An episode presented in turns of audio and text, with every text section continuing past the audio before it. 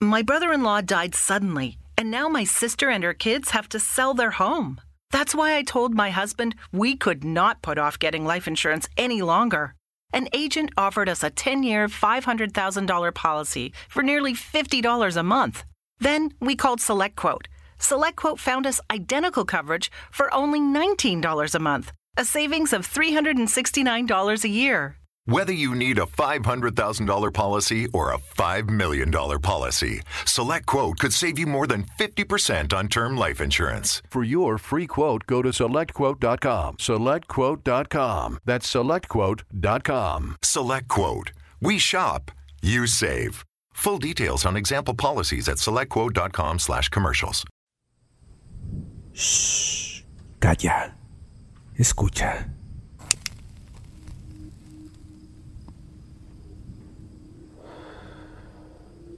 Anoche salí a tomar unas copas con algunos compañeros de trabajo. También se apuntó un jefe en lo que supongo era un desesperado intento por tener algo de vida social y salir de esa asquerosa amargura en la que, estoy seguro, se encuentra sumido.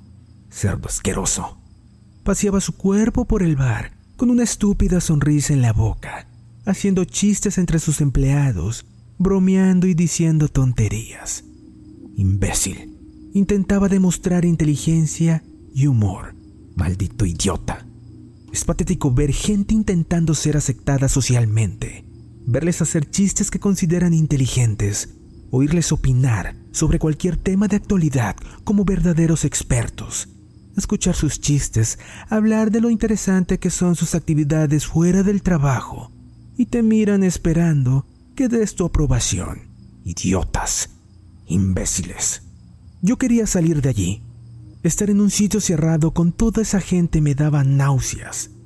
Entré al baño y allí estaba uno del departamento de contabilidad. Genial. Ahora me haremos los dos en silencio y él intentará mirar mi pene por encima del separador del urinario. Pensé, quiero matarle. Me mira sonriendo mientras se sacude el pene después de mear. Ese imbécil se estaba tocando la polla mirándome. Lo hubiera matado allí mismo.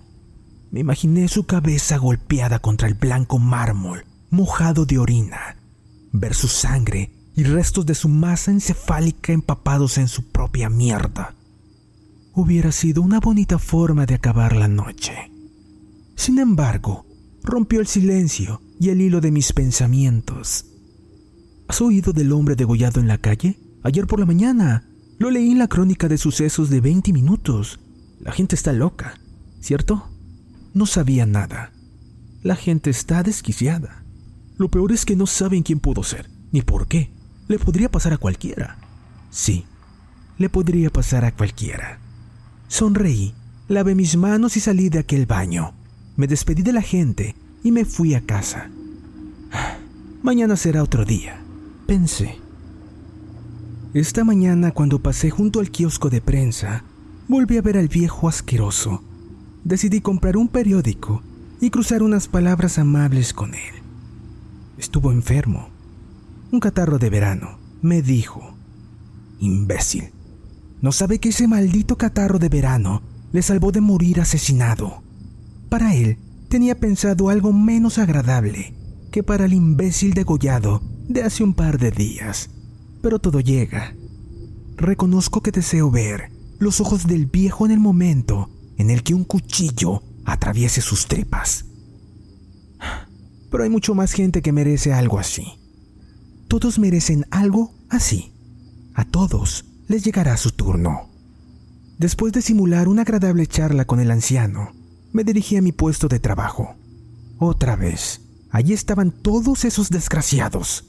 Algunos comentaban lo bien que se la pasaron tomando copas la noche anterior Sí, fue genial.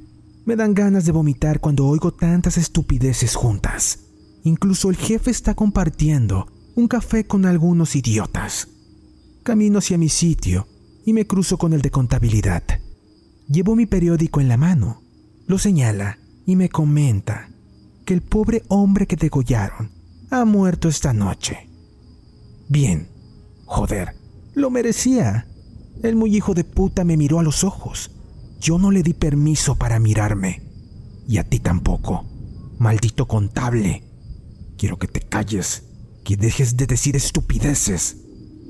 Por supuesto, yo mantengo una conversación cordial y animada con él, pero ya estoy pensando la forma de acabar con su puta voz para siempre. Debe morir.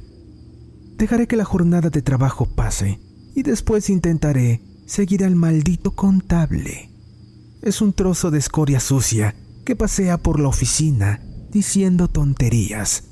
Odio su cara. Aborrezco su puto tono de voz. Los aborrezco a todos. Leo algunas noticias del periódico. La policía investiga el caso del hombre degollado. Idiotas. No saben que les he librado de un despojo humano más. Deberían agradecerlo en lugar de comenzar una maldita investigación. Tomo un café mientras escribo estas líneas y recuerdo la sangre saliendo borbotones de la garganta del imbécil. Recuerdo sobre todo sus ojos de sorpresa. Esos ojos de una persona que se siente impotente.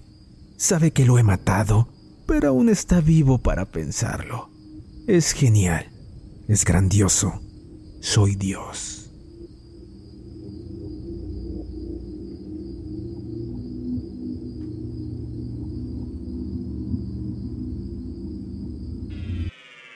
Espero que te haya gustado el capítulo 2 de Diario de un Asesino. No olvides seguirnos en nuestro canal de YouTube, La Habitación Warren. Ahí también podrás escuchar este podcast. Y también síguenos en Instagram, Habitación-Warren. Te deseo un excelente día y nos vemos en un próximo capítulo.